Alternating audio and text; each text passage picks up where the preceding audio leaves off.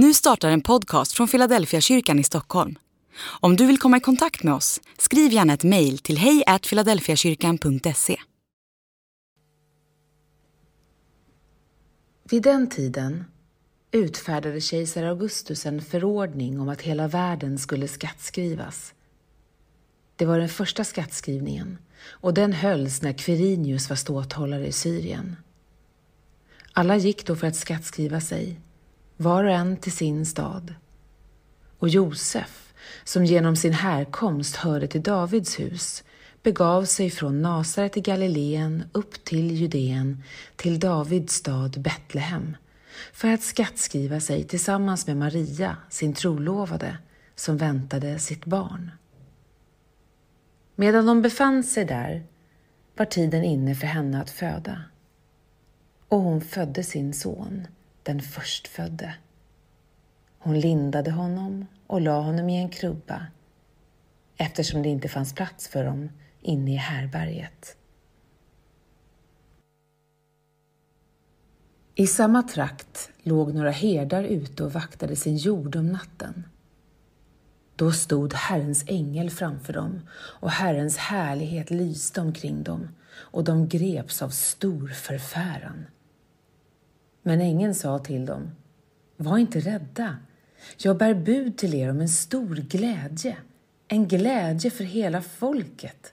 Idag har en frälsare fötts åt er i Davids stad.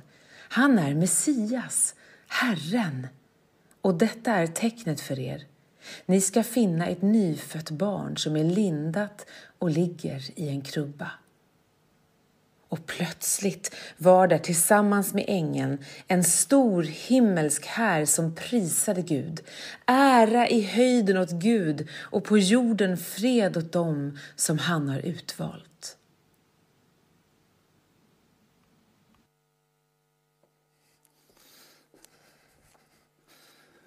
Det här är ju en del av det som kallas för julevangeliet.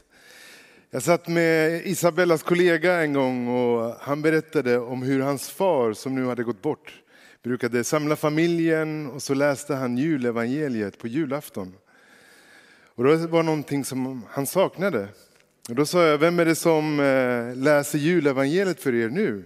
Ja, det är ingen, sa han. Ja, men då är det ju dags för dig att sätta dig i kaptenshatten och göra det. Ja, jag har inte ens en bibel, sa han. Men då ska du få en av mig och så ska jag stryka under Lukas kapitel 1, vers 1 till 20. Och så ska du få läsa det för din familj. Kanske är det dags för dig att ha en sån tradition att föra Bibeln in i julsammanhanget där du ska vara. Hörrni, vi har haft ett tema här i hela advent som vi har kallat för frid. Ära i höjden åt Gud och fred och frid för de som han har utvalt på jorden. Men det är ju en tid där eh, friden och freden verkar lysa med sin frånvaro. Ja men du vet, vi har ju massor att göra nu. Vi ska in med bokslut, vi ska utvärdera året som har gått. Vi ska, ja men du vet, vi har massor att fixa med. Man vill ju inte komma till ett berg i januari. Man vill ju fixa lite så att man har lite koll på januari och det som hände då. Och så ska man hinna gå på julbord och så ska barnen ha julshow. Och så ska man göra allting och så ska man köpa julklappar också. Det är ett frid, vart är det? Och så är det trafik överallt och massor med folk i butikerna. Hur ska man hitta friden i allt det här? Vi borde ju ha det här temat i juli någon gång. När man sitter på solstolen, då skulle det här temat passa mycket bättre. Frid, för då kan vi relatera till det. Nu är det ju stress. Karl-Bertil Jonssons eh, eh, teater hade ju en, en sång här som hette hjärtinfarkt. Kanske det är nästa års tema här i Philadelphia. Runt julen med all stress som finns. Och sen ska man ju julpynta också. Anton, vill du ge mig min eh, stjärna? Den här stjärnan, eh, är det någon som känner igen den? Upp med en hand. Ja, det är några som är ja, lika gamla som jag kanske. ja, men den här stjärnan var den jag hade i vårt hus när, vi var, när jag var liten. Det var under skenet av den här stjärnan som jag skrev min önskelista till jultomten. Och det var under den här skenet, den här röd-orangea stjärnan som jag satt och tittade ut från fönstret och såg den första snön lägga sig på marken. Och det var under den här skenet som jag satt och väntade på jultomten när han skulle komma. Och det känns nästan när jag ser en sån här stjärna så kan jag känna en doft av jul. För det är liksom, ja det är så vackert tycker jag.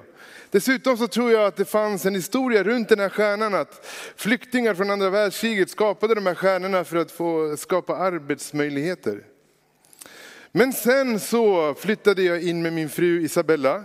Och så eh, vid första advent så packade jag upp min orangea stjärna. Och så fick jag frågan, eh, ursäkta mig, var ska du med den där stjärnan?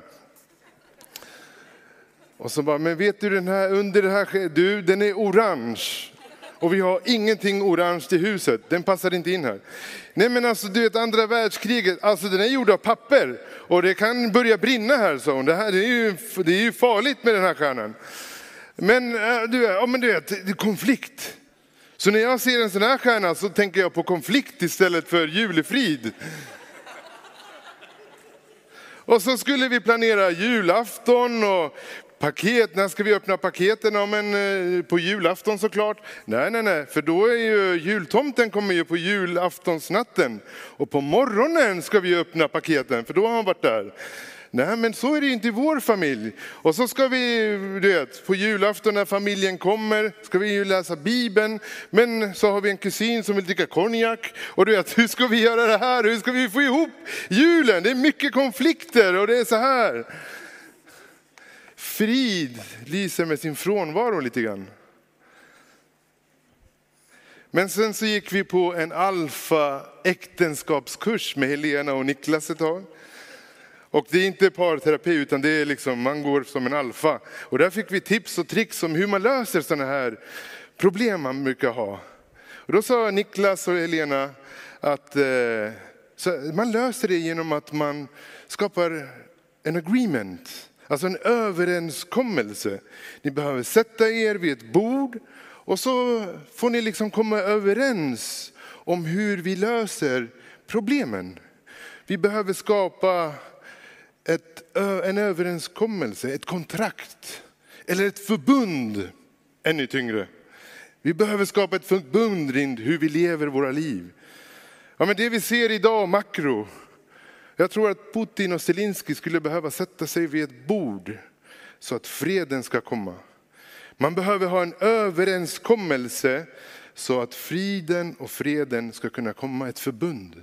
Och är det någon gång krig utlöser, det är när man har satt sig ner och haft ett förbund och så är det någon som bryter förbundet. Ja, då är det krig. Men är ni med på tanken att frid och fred har med förbund att göra? Har med en överenskommelse att göra. För att vi ska få frid så behöver vi ha en samklang. Vi behöver ha en överenskommelse, ett förbund. Ett annat ord som eh, ofta kommer parallellt med ordet frid i Bibeln, det är ordet nåd. Paulus startar alla sina brev med att skriva nåd och frid från Gud vår Herren. När vi läser Herrens välsignelse vid slutet av gudstjänsterna så säger vi låt Herren låter sitt ansikte lysa över dig och vara dig nådig. Och Herren vänder sitt ansikte till dig och giver dig frid. De här två orden verkar höra ihop. Och jag tror inte att det är en slump att de kommer i den ordningen som de gör i Nya Testamentet. Ordet frid, shalom, Ordet salam som våra arabisktalande vänner säger, våra judiska vänner säger shalom, hör ihop med ordet nåd. Nåd brukar vi översätta till kärlek, till någonting som är gratis och förintet som vi inte har förtjänat. Nåd är förlåtelse, eller att vi förtjänade någonting annat men fick livet av Gud. Nåd är barmhärtighet. Men nåd är också någonting mer. är det någonting jag har fått lära mig av mina studier i teologi så är det just det här. Att nåden är så mycket mer än så. När man översätter det hebreiska ordet för nåd så är det ett ord som heter chesed. Och det jag tror att det kommer 241 gånger i gamla testamentet. När man säger att nåden kom bara i nya testamentet. Nej, den fanns i gamla testamentet. Och chesed är förlåtelse, barmhärtighet, men också trofasthet. Eller förbundstrohet, om man ska översätta ordet. Alltså någon som håller sitt förbund. Någon som inte sviker sina löften.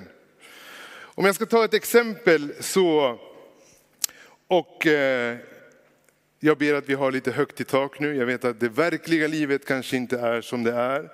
Men jag tror att det här exemplet är lätt att förstå. Jag vet att vi alla är drabbade av det här, men jag vill bara ta det här exemplet.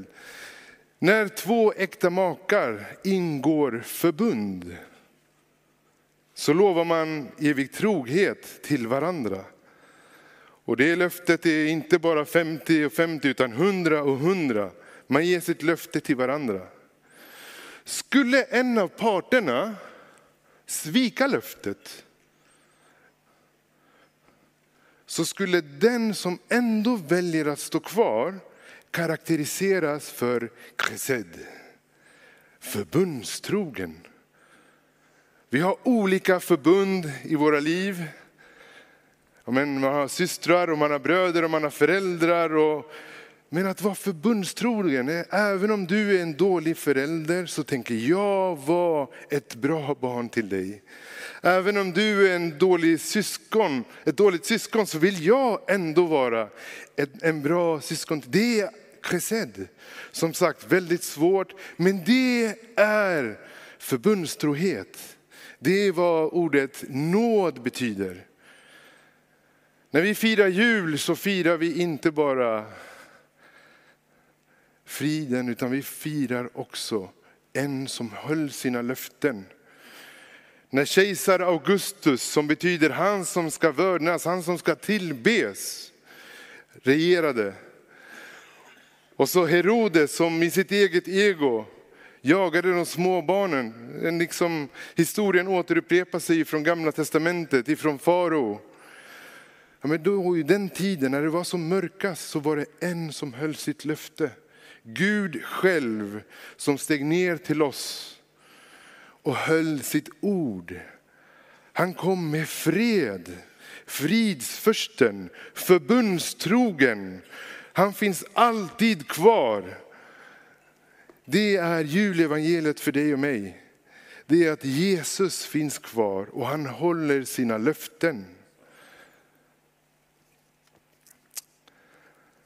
Jag kommer ihåg när eh, jag hade min första bil, en röd Ford Sierra. Den var ful, jätteful. Men den tog mig från A till B och jag fick eh, åka med den och så vidare. Och det var på den tiden man bara hade råd med ungefär 10 liter blyfri 95.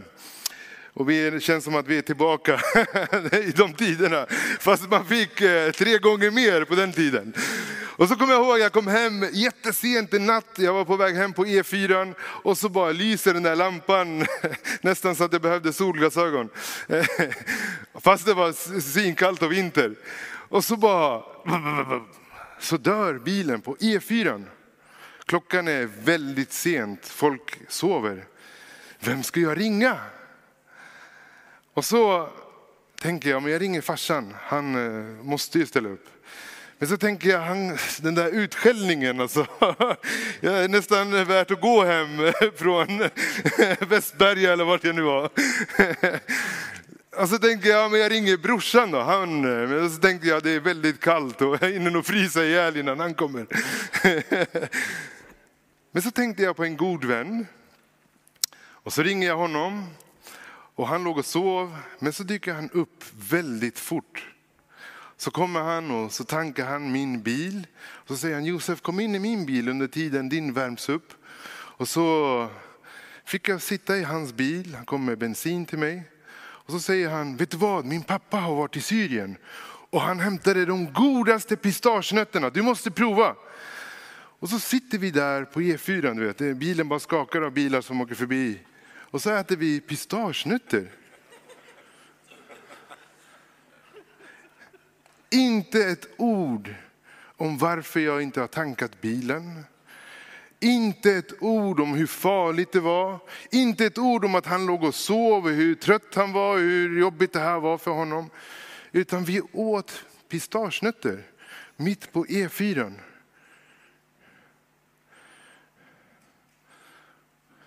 Så är det med min vän Jesus. När jag har fått komma till honom.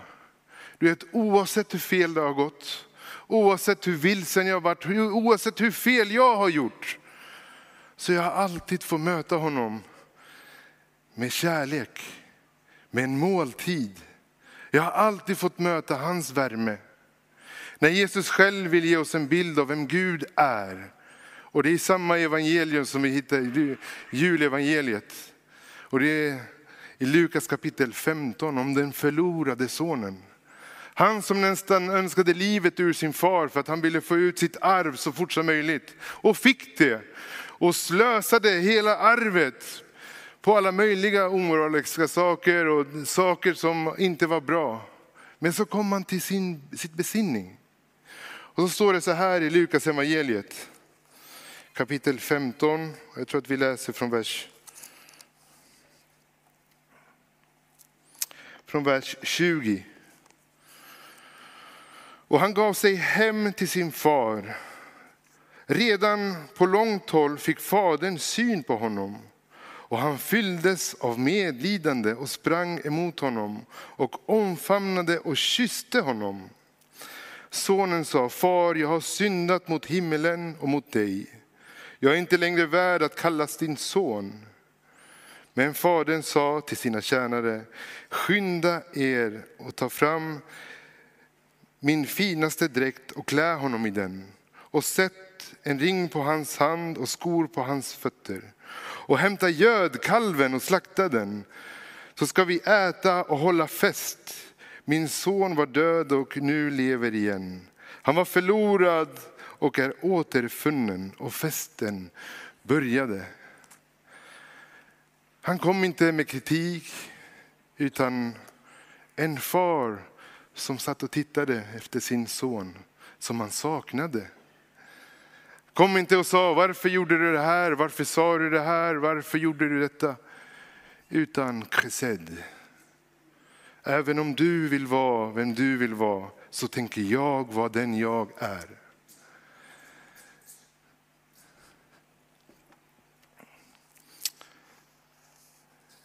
Nåden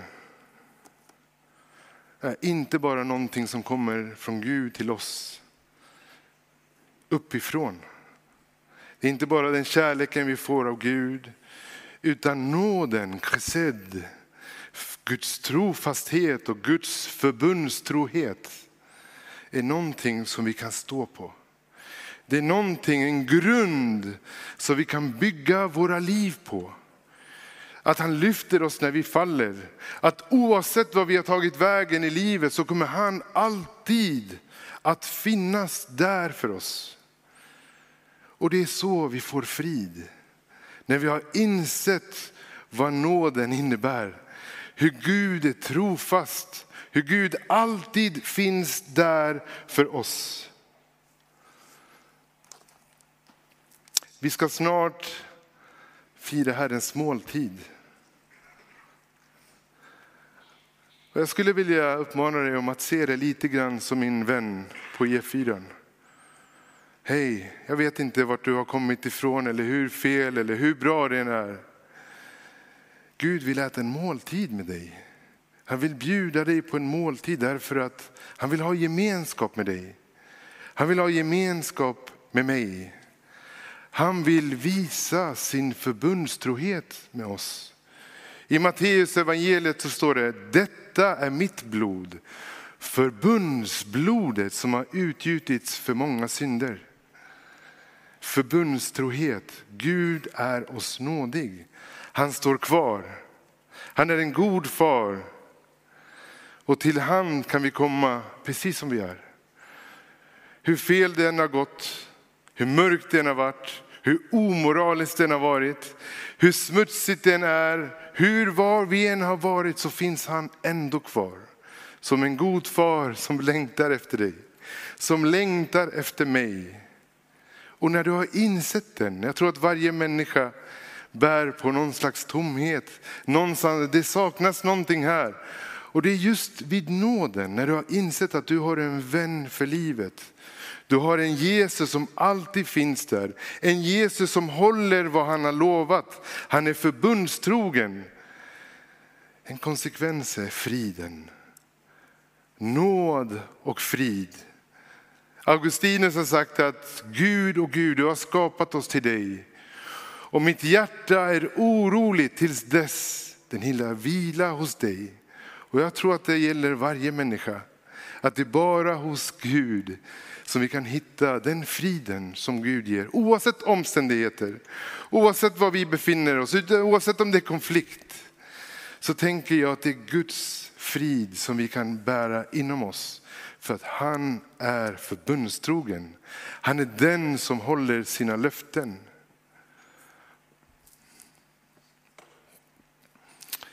När vi snart ska närma oss Herrens bord så brukar jag i alla fall tänka att jag ska gå och ta Herrens måltid. Och så är det som att jag sitter med min vän där i bilen. Och med min vän Jesus, här kommer jag med det jag bär på just nu och vill överlämna till dig. Men ofta glömmer jag att jag faktiskt äter en måltid med de som är med här i rummet. Vi äter en måltid tillsammans. Den här måltiden är en gemenskapsmåltid. Inte bara med Gud, utan med oss. Vart står vi om Gud är förbundstrogen? Och jag hoppas att vi, den här förbundstroheten smittar av sig till var och en av oss. Att vi tillsammans kan ha nåd med varandra. Att vi tillsammans kan ge frid till varandra. Att vi tillsammans kan skapa ett nådens rum när vi har fått nåd, att vi kan ge nåd till människor runt omkring oss. Att vi kan ge nåd och att vi också kan få vara förbundstrogna så som han är förbundstrogen. Att vi också kan stå kvar när alla andra sviker. När den judiska eliten, prästerna, svek och var korrupta när Jesus själv och hans vänner somnade och svek honom så stod han ensam kvar där på korset. Och så sa han förlåt dem fader. Och han sa att allt är fullbordat för dig och mig. Han har hållit sina löften och han har hållit dem och kommer att hålla dem. Det kan vi bygga våra liv på. Det är det som ger oss sann frid. Det är det som ger oss sann fred. Det är det som är shalom, det är det som är salam. Det är det som är nåd. Att vi kan få vila i Guds händer. Att genom hela livet kan vi bara ropa till Jesus och han finns där och vill vara med oss. Oavsett hur fel det har gått, oavsett vart vi än har befunnit oss. Och till Jesus kan vi komma precis som vi är. Och idag ska vi praktisera det med den här måltiden. Att vi kan komma till Jesus precis som vi är. Du är välkommen, han älskar dig. Han älskar mig. Och låt hans kärlek få flöda över till varandra. Vi äter inte bara en måltid med Herren, vi äter en måltid med varandra. Låt oss vara varandra nådiga. Låt oss ha nåd med varandra. Låt oss ha kärlek med varandra och låt varandra påminna oss om Guds frid. Låt oss be. Herre, jag tackar dig för din godhet, din kärlek, din nåd och din trofasthet. Herre, jag tackar dig att till dig kan vi komma precis som vi är. Herre, du vet allt. Du vet vad vi bär på i våra hjärtan, du vet vad vi bär på i våra tankar, i våra situationer, bland dem vi älskar, bland våra vänner, på vårt arbete. Du vet allt Herre. Och med allt vi vill komma till dig. Vi vill komma till din nåd, vi vill komma till din frid. Och Herre, jag ber bara att vi ska få frid och vi ska få den här karaktären så som du har. Att vi kan stå kvar precis som du står kvar, alltid Herre Jesus. Tack för din nåd och tack för din trofasthet. Så ber jag nu för den här stunden att vi kan få ge frid och fred och nåd till varandra. I Jesu namn ber jag. Amen.